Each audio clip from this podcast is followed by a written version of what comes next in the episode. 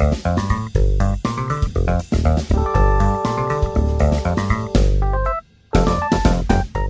listening to Digital Now, an original business and technology podcast by Logic 2020. I'm your host, Matt Treville. Each episode, I will be interviewing a new expert to learn more about industry trends, fascinating new tech, shifting customer expectations, and the steps every business can take to stay ahead. Hi, everyone, and welcome to the podcast. Today, I have with me two very special guests. First one, Evan Alkis, is a strategy senior manager here at Logic 2020 and also our data privacy offering lead. Most recently, he has been focusing on operationalizing data privacy for organizations and creating holistic solutions for our clients. And also is a new dad. Congrats, Evan. Thank you. It's great to be here. Nice, mate. Nice. Okay, second guest, uh, Eric Nelson. Now you might you might remember this voice okay, as, as Eric is our second uh, second time guest here on the show. Um, he's a director at Logic 2020, focusing on digital marketing strategy and operations consulting. He has been at Logic 2020 for 10 and a half years and has helped our clients to define their go to market strategies, customer journeys, and marketing technologies. Welcome back, Eric. Thanks, Matt. Good to be a long time caller, a long time listener. Yeah, um, yeah. I appreciate the emphasis you put on special um, because, you know, you're both very special to me as well. So I'm happy to have this chat today. That's so nice of you to say. What a great start this is to, to the to the episode. all right, how about we jump straight into it because we could banter for two hours straight, but I, we need to get some questions answered here. Is that all right, gentlemen? It's perfect. Your show, Maddie. Well, I, that's not true. But anyway, okay. First question I got for you. Why is it important to consider data privacy when it comes to your digital marketing strategy? Well, I'll start and then I'll hand it over to Evan because I, I think um, it's hard to not consider data privacy at this point in the life cycle and evolution of how things have gone. You know, I think we're what Evan, five years into GDPR, you know, three or so years into CCPA. We're seeing multiple states across the country add in their own different legislations to try to match some of the benchmarks that are in CCPA or stay behind it, as seems to more frequently be the case. Um, you know, and and I, I know Evan and I have talked about this a bunch, and we talked with a lot of our clients about the regulatory environment and the regulatory frameworks and how to match up with the regulations. Um, but our, our, our most leading edge clients and, and where we try to help folks go is moving beyond sort of that um, fear compliance based point of view and, and looking at your operational perspective to understand how data privacy can become a competitive advantage. Uh, we've seen lots of studies and lots of research on how customers prefer working with brands and organizations that keep their data secure. Um, customers don't like feeling weirded out. You know, I, uh, there's a, a old um, ad, ad agency owner who who I, I respect a lot, and, and he has one of those quotes. You know, a lot of times marketers fall in the trap of trying to extract information, then provide information. And a lot of what we're, you know, try to help focus on is using what information a customer is willing to share or a, a client is willing to share, things like that, to provide the best information possible so they can move through the next step of their customer journey. You know, there's all these things about not being creepy, not being weird, you know, but there's also just the tax that comes from, you know, sending somebody an unwanted email, sending somebody an, an unwanted message. You know, you you take the, the classic example we see a lot where somebody buys a list and then tries to import that list and maybe didn't scrub it against their contact manager didn't scrub it against their preference manager or, or other places. Um, and you send somebody an email that you know they don't know how, where they got it from, they don't know why they ended up on that list. It's not relevant to them. Then they put you on the unsubscribe list, and you've lost the ability to communicate with that customer. You know, so you've it's it's about thinking about um, how you can best provide the information to the customer and move them in a way that supports your marketing journey rather than creating some sort of negative tax against it. Um, and if you start thinking that way, I, I, think the regulatory environment gets a little cleaner because you're sort of operating within the intent of the laws rather than so focused on the letter of the laws. Um, and if you're always just trying to keep up with the letter of the law, you're always going to be behind.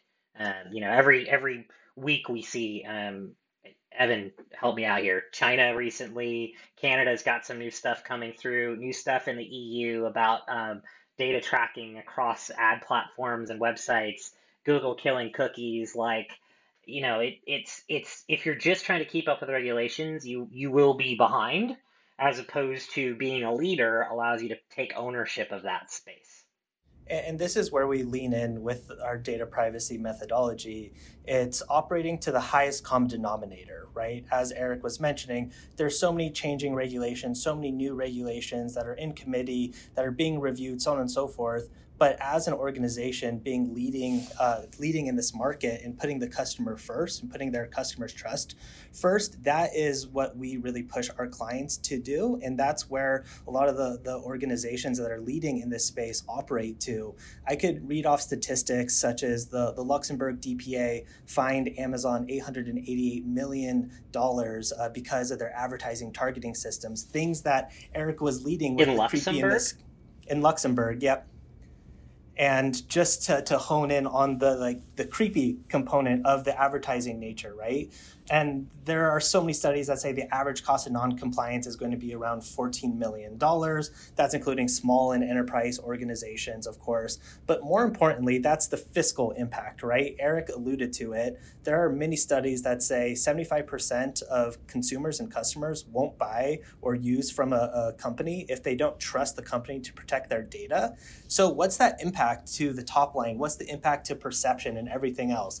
It, it's so huge, but you don't have to be so finite in how you organize your organization in around data privacy. It's it's just do what is right. Yeah. Evan, that that comment about Luxembourg just floored me for a second. I'm sorry because I, I, I think Luxembourg is what like the size of Ohio, if that. You know, that's a that's a huge fine. Um, you have anyway. to always connect the, the anything we're talking about back to Ohio. Shout out to your home state, right? But yeah, it's absolutely incredible, and there's so many um, cases and lawsuits and implications from a, a, regulatory perspective. But again, that's only part of the puzzle, right? It's much broader than just the, that fiscal impact.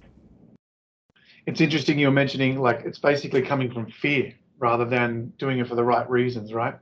Um, very interesting. So what is privacy uh, in digital marketing and, and then what are some of the areas to watch? I know we spoke a, a, little bit about it, but is there anything else we should mention? Yeah, well, I, I, I think to come back from what Evan was saying and, and connect a couple dots, a lot of the work we do in our, our marketing operations practice is, um, and even digital transformation is, is we look at connecting data systems and data flows to improve that customer experience. And most of what I, I like to talk about with customers, it's data privacy is an inherent piece of driving a complete and solid customer experience. You know, and and we talk a lot about that, about how to best properly use this data and connect it. But but one of the other most common things that we see, I, I remember a, a client we were working with a couple years ago, and and they were running seven concurrent email systems with different data being captured about the same person in each of those different data systems. And so you connect that back to one, a customer experience, which is, you know, how many different are you getting pinged from the same brand in three different places without the relevant knowledge of their other interactions? Are you actually doing anything to advance their purchase journey or repurchase journey or, or post purchase support? Or are you getting lost because that data flow is getting stuck in one of those siloed systems? Um, so you've got a lot of those customer experience pain points. But then there's the other point, which is you're paying for seven systems and you're paying for duplicate data and duplicate systems and duplicate management and duplicate processes. And so all of those create friction within your business that not only creates different points that can have a data privacy exposure or a breach or a loss of other things like that, but you're also just straight up cost. I mean, that's hundreds of thousands of dollars of savings that you could reap by just cleaning up and getting into a centralized system, centralized privacy manager, centralized contact manager that that and then allows you to then build from that back into a more connected customer experience across those different silos. Um, and so you know that that's really I think where the, that sort of subtle mind shift over the last few years has been if I'm a if I'm a forward thinking organization this opportunity with data privacy has given me, it's given me a lever to audit and restructure a lot of these systems that maybe got built up as a point system as a point in time and clean that up into a more central position that actually improves the customer experience. And it's an inter- it's a good lever to have in, in in those different conversations because ultimately that's what it's about. Data privacy is about creating that ultimate customer experience where that customer trusts you in the relationship. Yeah, that, that's absolutely well said. We have an example of uh, working with a retailer and working with their CIO, asking how many different uh, databases and systems is personal data stored in, and the answer uh, top of mind was around five after doing kind of what Eric was alluding to, doing the analysis, doing the data flow documentation, there was over a dozen, right? And that is a lot of risk, only from kind of the fiscal perspective, you're paying for redundant systems and tools, but also there's lots of hidey holes where people could be doing things that you don't know with personal data, right?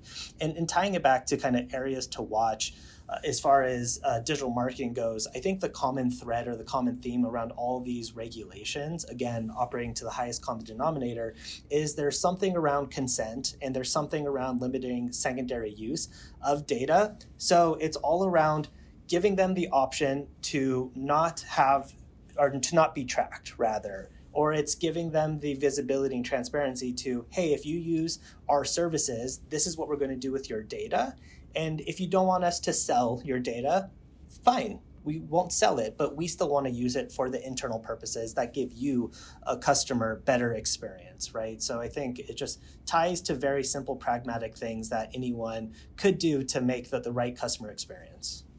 So, so not that I was multitasking, but I did look it up. So there's about 650,000 people in Luxembourg, according to the 2021 estimate, which puts it about one third the size of the Seattle metro area. Wow. And for those of you playing at home, make sure you're jotting down your answers. All right. Uh, thank you, Eric. And I'm sure there'll be more Luxembourg uh, facts coming up soon. But uh, okay, so so how do you know about the regulations? Like, how does someone find out? And then, you know, what uh, what should the policies include? Well, I'll tell you what I do, Matt. I ask Evan well, that's good policy. that's a very good policy. Yeah, no.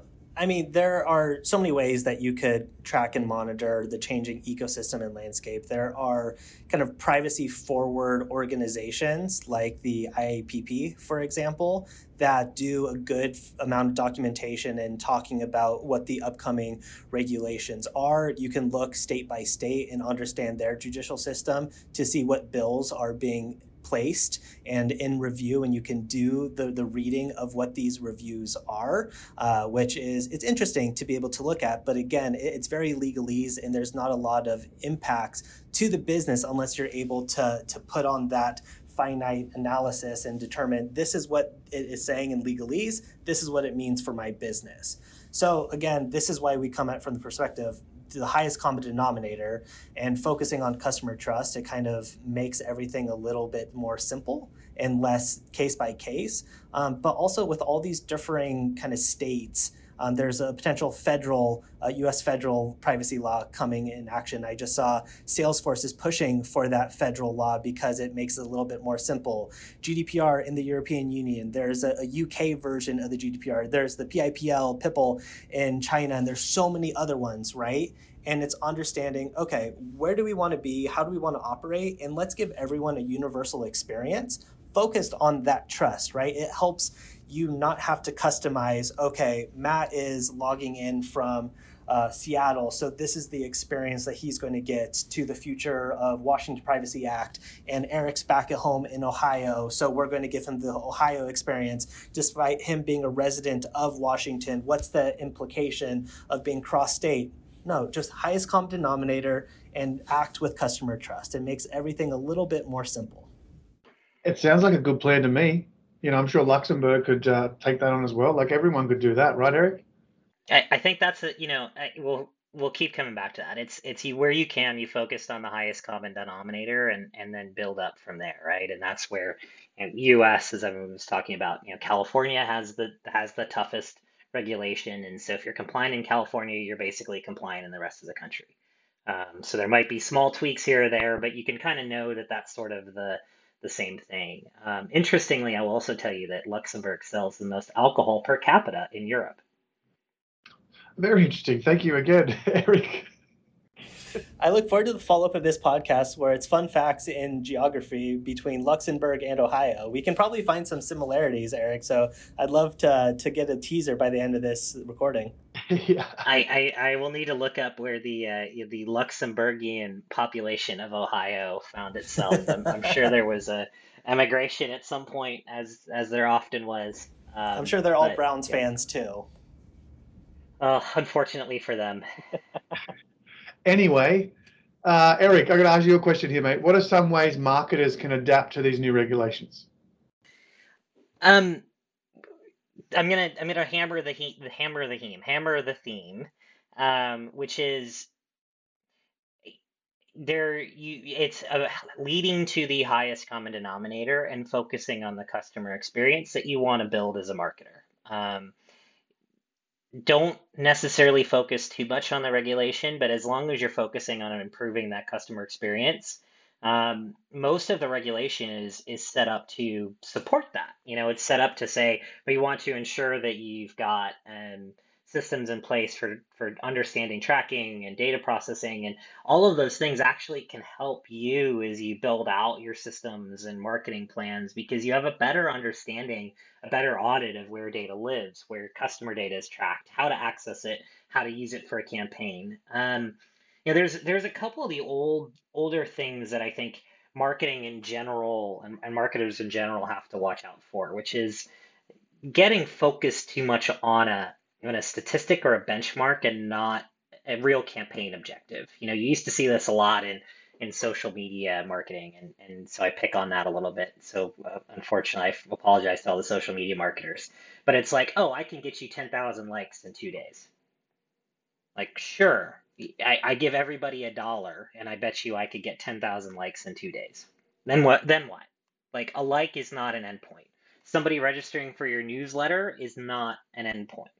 Um, buying a list of emails to then juice the email count in your distribution list is not an endpoint, right? Those are those are parts of a journey, and understanding how you convert people through the next part of the journey is what's important. And so, as a marketer, where you tend to get in trouble with some of the data privacy laws is doing things like purchasing an external list with not being aware of the second level data pro- processing and data privacy laws that can impact that um, duplicate systems, um, buying a list, not scrubbing that list against your unsubscribe list. So now you're spamming someone who's already asked for you not to contact them anymore.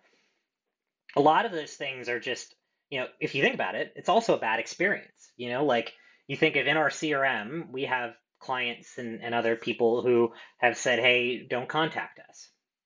Well, that's fair. Um, probably because I said something about Luxembourg I wasn't supposed to um, let's not contact them. you know, like that's okay or or you know find a way you know that's a part of what a lot of these different rights and things are is is building that right experience or you know and then you start to think of the next level things of like if i know you know a customer of ours is a um, data warehouse architect um, am i really going to want to send them a lot of articles about custom java apis and it's not really in their wheelhouse you know, that's going to be like a, hey, this company isn't, they're not paying attention to me. They're sending me things that are irrelevant. I'm going to unsubscribe.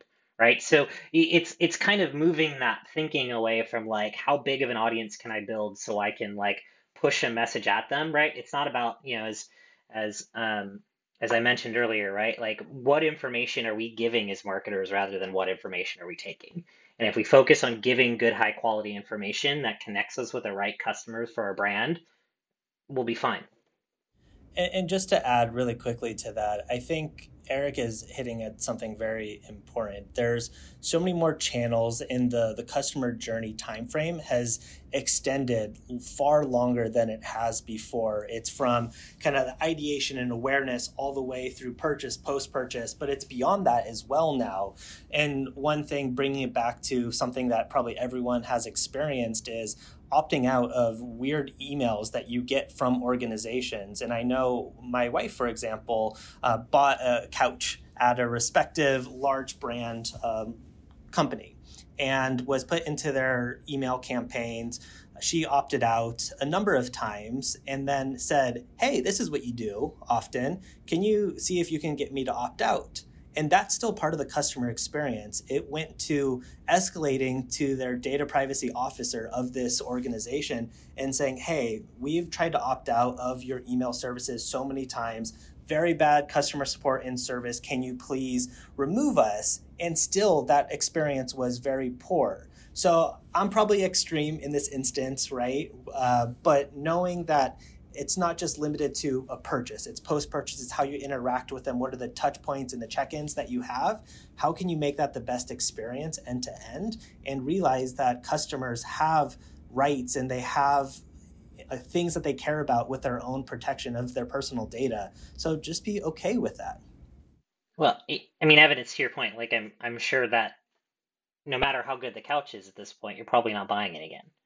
No. Exactly yeah that's what i was going to say once you lose that trust and go through that experience, you're not going to have many people stay with you. All right. So last question. It sounds like throughout this, you know, the themes that are coming out in this, it sounds like you can be successful as a digital marketing person um, with the new focus on data privacy. Can you just reiterate again, sort of how to be successful in this space? Yeah, I think you can be more successful, to be honest. I, I think it gives you an opportunity to um, reset some of the thinking in your organization and and think about how you can put a customer centric journey and customer centric view together of what you're trying to accomplish. Um, and so, you know, there, there's a couple things that I think we'll, we'll talk about, but there's always, you know, understanding the, the, the highest denominator, you know, adhering to the most stringent language will get you there. Um, doing the audits and understanding of your different data warehouses, different data processing structures, so you understand where data lives, can clean up some of the duplicate systems, actually reduce costs, reduce churn, reduce a lot of those other things.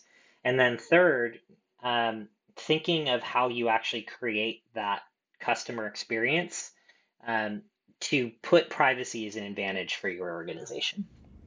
Yeah, I, I, think Eric has absolutely nailed it. I will add to it that there is a short term and a long term to this, right? In the near term, sure, there might be some impacts. I know I was on a call with someone yesterday that was talking about the impact to their Google Analytics with cookie opt out. And they're saying, hey, so many of my users are disappearing, so I can't do the thorough analytics that we've been doing in months past yes, that is fine. We have to adopt to those micro changes and put into place what Eric was mentioning, those macro changes that could be a competitive advantage in the privacy space, in your customer space. The things that I will emphasize, again, Eric hit on most of them. I will say, if you just boil it down to that, again, highest common denominator, focus on transparency and putting the customers first, you, you've hit a lot of the key points and the key concerns. So that is a really good starting point to be successful. Um, yeah, it sounds it sounds pretty simple. Like as long as you do those things, you'll be okay. And I know Eric looking up some more Luxembourg back just before we say goodbye. Here, Eric, have you got one more for us? I can see the smirk uh, on your face. No, I, I will just say um, thanks to Andy and Frank Schleck, the two famous um, cyclists from Luxembourg, um, and and hope if you stumble upon this podcast that um, you know. Thanks well, for listening. Them, Without yes. them, we'd be here. You know, that's my question. anyway, I don't, I don't even know how to get away from this. Okay, uh, Jeds, thanks so much for joining uh, the conversation today. Um, I think it's a very, very uh, important topic right now, and I hope that uh, people can take away some of those simple lessons that can uh, that can be used to be successful. So, really appreciate your time, and uh, speak to you soon. You've been listening to Logic 2020's podcast, Digital Now. To learn more, visit our website at logic2020.com or follow us on social media. See you next time.